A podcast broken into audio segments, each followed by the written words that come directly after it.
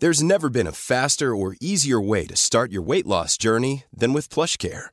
PlushCare accepts most insurance plans and gives you online access to board-certified physicians who can prescribe FDA-approved weight loss medications like Wegovy and Zepbound for those who qualify. Take charge of your health and speak with a board-certified physician about a weight loss plan that's right for you. Get started today at plushcare.com slash weight loss. That's plushcare.com slash weight loss. plushcare.com slash weight loss.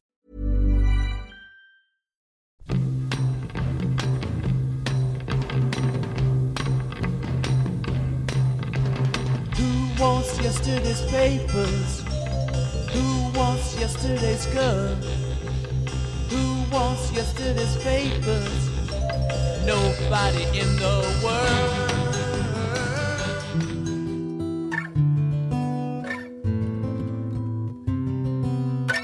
Welcome to Write Lane, a podcast of the Tampa Bay Times. Each week, Times reporter Lane DeGregory discusses her stories and answers your questions. The focus is on craft. My name is Maria Carrillo, and I'm the enterprise editor at the Times. Joining us today is Mario Garcia, the CEO and founder of Garcia Media.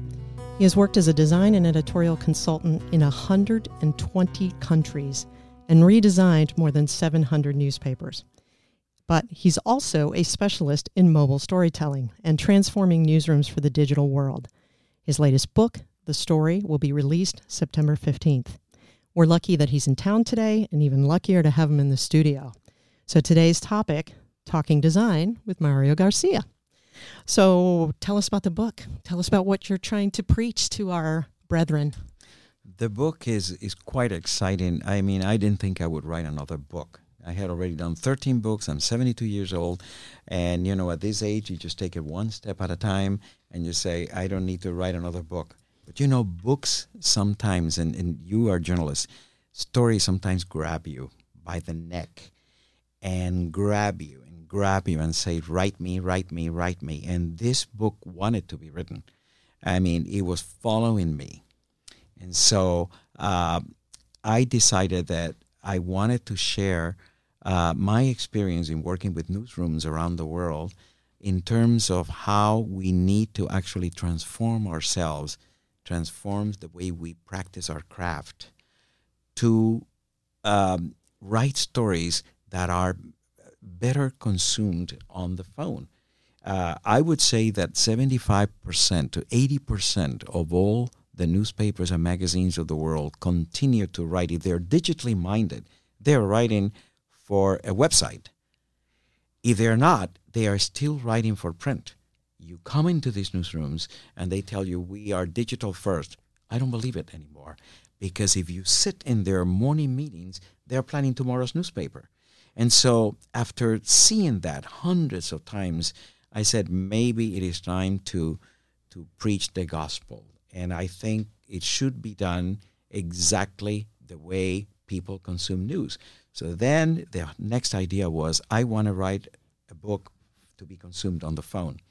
And there were obstacles along the way because there hasn't been a book written for the phone. Most digital books are written for Kindle, iPads, and you flip the pages, you know, very intuitively, just like you flip the pages of a printed book. On the phone, we don't like to swipe as much as we like to scroll. So the book had to be a, you know, a scrolling kind of book one main idea per screen.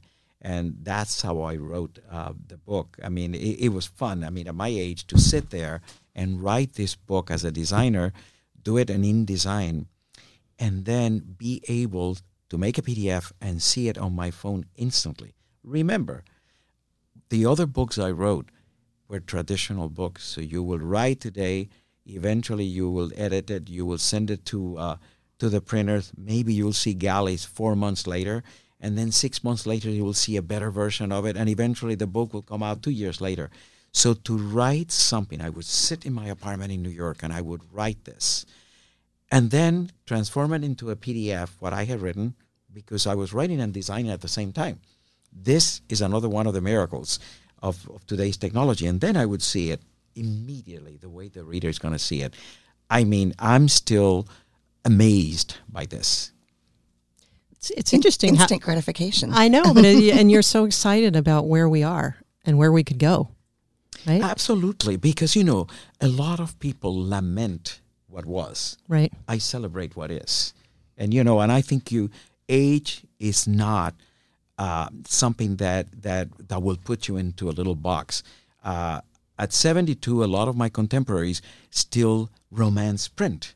Well, I romance storytelling. I train to be a journalist. I train to tell stories, and I believe that now we have the possibilities to tell stories so much better. I mean, you can use audio, you can use uh, film, you can use video, you can appeal to the senses. So this is the best time to be a storyteller. And again, celebrating is what it's all about. That this book is a celebration of journalism. This book is a celebration of how we can tell stories better for the platform where 82% of the people are consuming it. Is it inhibiting at all? You come of an age when people could design double trucks. Designers would get a whole double truck, and it was exciting to have that much space. Is it inhibiting as a designer to have only a few inches to do your work? It is it is a challenge, but this is where the challenge lies. When you are reading in print or when you're reading even um, on a laptop, your canvas is much larger. So let's say that we're doing a story, a disaster story. You know, there has been a hurricane or there has been a fire. The moment you open a double truck, I like that term. I hadn't heard that in a long time. Lane. I appreciate it. We still do double truck. We do. I, I'm excited when Tara does a double truck. a double truck. The moment you open up, uh, you see you have the eyes will move. We've done these Poynter studies on eye track through the years, and the eyes move on a printed page from 32 to 35 seconds, doing reconnaissance. In a double truck, you got the headline, you got the five photos of the disaster, maybe in larger type of blurb. All of that, all of these signals you've gotten. Here, you have four seconds to seduce me. First of all, if there are 10 photos of the disaster, I don't know that they are there. So the headline must tell you we show you how the hurricane struck. We show you. So the headline is telling me I'm going to show you because I can see more than what is on the first screen. And if that first screen has motion, it's even better to make you thumb up and go on. So the challenge for the designer and the challenge for the storyteller is that in four seconds, you've got to tell me what you're going to show me. Okay? That is the first challenge for most journalists and designers in a newsroom. The second challenge, which I want to make sure I don't forget, is the concept of editioning versus following the story. The average journalist who comes to work in a newspaper like this, in a newsroom, is thinking of an edition, what I call the full watermelon. Okay, we all have been trained to tomorrow's newspaper, next week's magazine. If you're in television, the six o'clock newscast, the ten o'clock newscast. That the world today doesn't move according to editions. You follow the story, and that story, hurricane story, you're updating every ten minutes. Forget tomorrow's newspaper. Forget tonight's. People are following stories uh, throughout the day. So to to train a journalist of a certain age and as I said, I spend my, my life telling babies of 55, 48, 55, and 60 to transform themselves, to re- reinvent themselves. And the reinvention is in these two areas. First, don't think editions, follow the stories. What are the stories that we need to update today? Because people are not waiting for the six o'clock uh, newscast or tomorrow's newspaper. The second is this concept of you now are working with the smallest canvas you have to really create interest in this, the smallest canvas of them all. But it can be done. And so for me, in my book, how could I create and maintain the interest? And, and of course, I would test. This is a textbook after all. I hope that every journalism student will read it. Um, and so I would test it with my Columbia University students as I was writing. I would come in the class, and of course, they all the book will always be with them. They all have a phone in their hand. Can you imagine when you went to college, and you had the book was always there to remind you? You have a ten minute break at the doctor's office. Read a little segment. I don't call them chapters. Have a conversation, you know, with your phone. And so, uh, the third important point that I don't want to forget is that this is the journalism of interruptions. If you are a designer today, if you are a journalist, you are dealing with interruptions at all times. This is a phone, after all. It rings. I mean, it sends you to Instagram, it sends you to Facebook. And so when when you're reading here, there will be interruptions. That's why shorter paragraphs are better than long paragraphs. Subheads are internal navigation. They keep you rolling along. Visuals are going to be almost like words. If you lead into a video, uh, if you're interviewing the head of the fire department um, at the scene of a fire, you don't repeat what the video is going to say. You might say, um, the head of the fire department uh, express, um, you know, his emotions about this. And then on video, this guy will say, this is the worst fire I ever saw. Videos also, this is, this is interesting about this platform. It is a little bit of cinema, cinematography. It is radio. It is television. It is newspapers. And it's all of the above and none of the above. I mean, in television, video can be two minutes. Here, 28 seconds. So edit, give me short snippets. And if you have a long video, you can edit it to be longer. Um, whatever you present here, uh, audio, short takes. A podcast is to, to relax with it. And I think that one of the uh, one of the experts I, I, I quoted for the book who was an engineer actually from Apple. Um, she told me that when you her her way of putting this to me has been very profound. She said when you are reading in print or when you're reading on your iPad, you are scuba diving. You are deep down there. You can really take all of this information and meditate on it. When you are reading on the phone, you're snorkeling. You're bumping into things. You're coming back for air. And I think that that is the key to how journalists need to approach this. But um, when I was in Norway and I met you ladies in Norway, the conference was about, all about long form journalism. There is a misconception by the public and by journalists that this platform, the phone, is only for snippets and short information. People lean forward into the phone 114 times average a day for whatever to order pizza, to get navigation, to get somewhere, also to read. At the same time, they lean back. If you seduce them with your story, they will lean back and read with you. What are some of the, th- like, so you've been in this business a long time, you've seen this evolution that we've made. What are some of the design uh, philosophies that you still hold on to that you had 40 years ago, say? A good question because for the when I have finished the book, Many of us have those stubborn pounds that seem impossible to lose, no matter how good we eat or how hard we work out. My solution is PlushCare.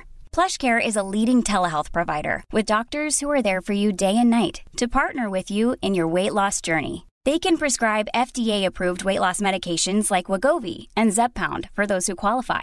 Plus, they accept most insurance plans. To get started, visit plushcare.com slash weight loss. That's plushcare.com slash weight loss. I remember it was a very snowy winter day in New York. Couldn't go anywhere, had the time. And so I said, I'm going to go to my bookshelf and take out the other 13 books, put them on the coffee table to see. And I hadn't done that. I am not a person to look into the past. I always move forward. So I hadn't done this exercise. So I put all these books in there, beginning with my 1974 book and then contemporary newspaper design and color in American newspapers, all of these. And I said, I want to make sure that I will open up a page and see what is the message from each of these books that still lives today. It took me two days to do that. And then the final chapter is called Legacy. And we did a beautiful design with just one statement from each book. And at the end, um, the three things that I still value is make it easy to find. I was saying that, you know, 46 years ago. Make it easy to find. Make it easy to read. The type has to be legible. If it's not, if the eyes cannot handle it optically, um, your best story is going to be uh, unread. And finally, the final one is make it visually appealing. But that's not the first criteria. If you are a die-hard designer, you say make it beautiful. Well, we're not in the decorating business and we are not in the business of making things look pretty we are in the business of editorial design is about make it easy to find, make it easy to read. And so that those three principles have guided my work and they still guide my work today. The whole idea of make it easy to find is even more important. One more uh, caveat about design.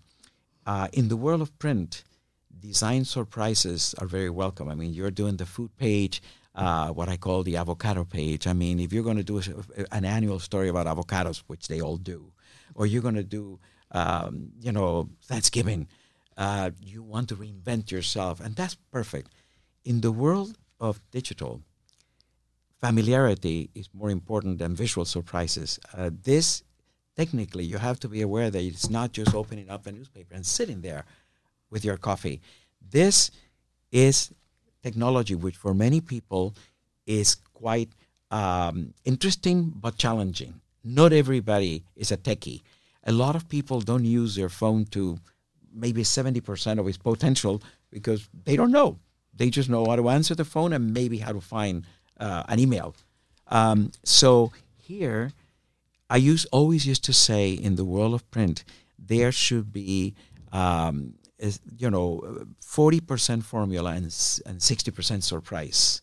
You know, surprise me, but you have to begin with a template. Know, the typefaces, the color, the grid. Here is basically 60% formula. I I just want to make sure that if I come to my morning Tampa Bay Times or New York Times, it pretty much looks the same, and all of us have columnists that we go to for a second. Let me find that as opposed to oh they changed the color palette. Look at the surprise that they have. The surprise is going to be the content, and that is part of the reason that I I have called my book titled it the story because if there is one thing that hasn't changed is if you have a good story people are going to read it whether it's on this platform on whatever platform and they will struggle with you. I, I always used to say that about content in general. I mean in the days when we had classified pages and phone books uh, the type was always six point.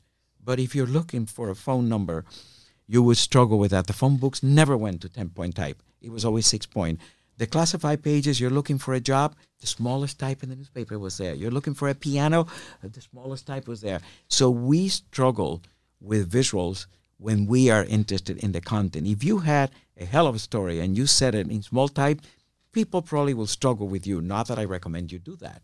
But um, if you have a beautifully decorated story that doesn't hold your interest, whether here, print, phone, whatever, they abandon you. The readers are very smart about to seduce a reader uh, into a story is, is a challenge. It always was. It continues to be. Here, the challenge is even greater because even a two-year-old knows that if you thumb up, you're going to something else that might be more interesting. So the lead of the story, the beginning of the story, extremely important. Extremely important. The visual. Sometimes here, your your lead is not words. Your lead is a gift. you know you see rain coming or you see the building coming and that is your lead for journalists this is very difficult to assimilate because you know i have been a reporter you come back to this to the scene of the newsroom thinking how am i going to begin my story well if you are a, a mobile first writer you're saying maybe i have come to do the first day of kindergarten a feature story that is done every year okay maybe i will begin with the teacher at the piano and the children singing. No words. The headline, you know, and, you know, a visual that you hear the children sing, and then comes your lead. But the lead is the second thing that the reader will see. That, for writers, um, is difficult. And even my students who are 22 years old, getting their master's at Columbia fresh, they don't remember life without Google. I tell them I remember life with Gutenberg. True. And so um, they are training to be journalists. They're taking this, you know, hardcore writing and editing classes at Columbia University. It takes two or three weeks for me to see them emerge into my lead is a visual. Um, 22 years old, but they already said, but you know, and some of them will say, but my words are so beautiful. I think that this would be a better lead than than the visual. Can I put the visual second? And we go through this. In fact, for every story, when they pitch stories to me, I said, "Show me the first screen with the headline." And if if the first screen is not working, so all of these are the new challenges for for people like you who write. I mean, think of the first screen, and if you think screen, a little canvas, a mini poster, you're going to think a visual, and not just words. that seems to call for a change in process in a big way too. I mean, I remember hearing someone speak at Norway, and she said she didn't write her lead until she knew what the headline and the subhead were going to be, because those are the first words they encounter. I write my lead because that's how I want to draw people into the stories, and often we don't write our own headlines, right? Right. I don't take my own pictures. I don't do my own design. So, um, I hear you saying we're going to need a lot more collaboration, and and Yes. that even words people are going to be needing to think visually.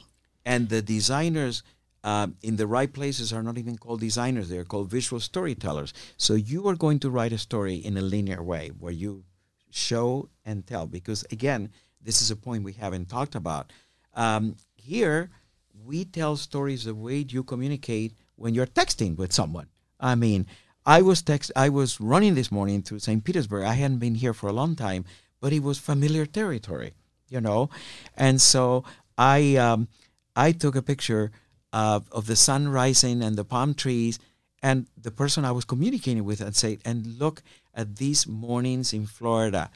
Picture. And then I continue with my narrative. And here I am at this hotel, uh, which is really where uh, so many things have happened. In fact, my, my daughter had her wedding reception at this hotel. So immediately I sent a picture of the hotel. But there was a narrative. You write and you show. You write and you show. Children's books were always like this.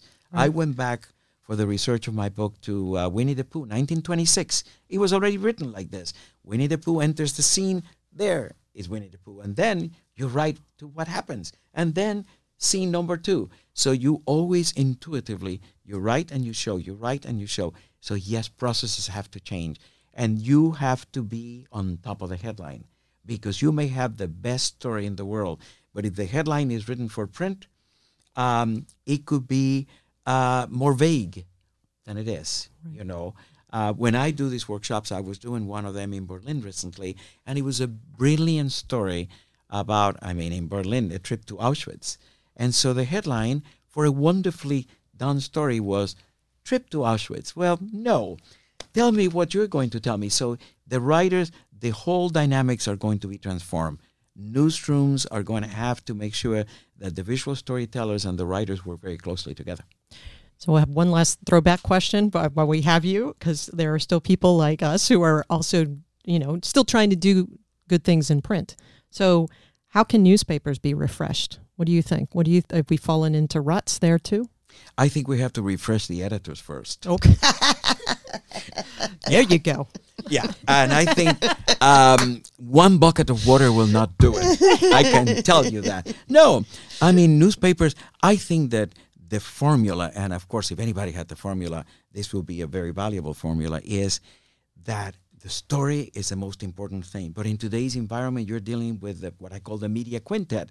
People read headlines on their watches. Uh, there is a phone. There is the tablet. You have to have a newsroom that takes a story and then has the ability to say this story fits here but then this is a treatment we're going to give it here and not necessarily on the same day you might have a digital story that appeared here digitally today but it will be three days later in the weekend edition with a totally different treatment because print still can do something better than any of the others which is big photos you're talking double trucks. I love that. I mean, I'm going to be thinking double trucks today, Lane. Um, but anyway, the New York Times, the Guardian, the Washington Post, they're aware of this. You cannot do visually with a photo here what you can do, uh, you know, the a baseball player hits the ball and you win and this is this is the, the the world series that photo double truck nine columns across you can do here so the editors who are aware print is not going to die, but it's no longer the protagonist. You know, it's in the background. It's not Diana Ross. It's one of the Supremes. Ha ha ha. You know, in the choir. And so if you give it its place, I think that this is one way to refresh everything, but the action is going to be on the phone. All right. I, I love that. Uh, love that message. Okay. Prince, the backup singer. Now. It's the we're the Supremes. We're Diana Ross too, though. We're both. We're all of it, right? Isn't this amazing to have someone who's done this for 40, 40 how many years? 46. years to be designing everything from And be black and white news pages to the mobile device Yeah. now. Thank you so much for joining us. My us. pleasure. I've enjoyed it. Okay, so please check out garciamedia.com for more wisdom and advice. And uh, if you have a question for Lane or would like to suggest a podcast topic, email it to writelane at tampabay.com. That's W R I T E L A N E at tampabay.com. And join us next week on Wednesday morning for the next podcast. This podcast was produced by Monica Herndon. Music was composed and performed by Dan DeGregory. Thanks for listening.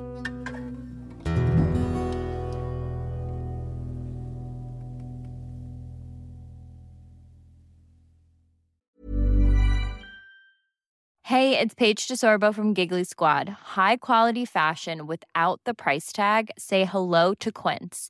I'm snagging high-end essentials like cozy cashmere sweaters, sleek leather jackets, fine jewelry, and so much more. With Quince being 50 to 80% less than similar brands. And they partner with factories that prioritize safe, ethical, and responsible manufacturing. I love that. Luxury quality within reach. Go to quince.com slash style to get free shipping and 365 day returns on your next order. Quince.com slash style.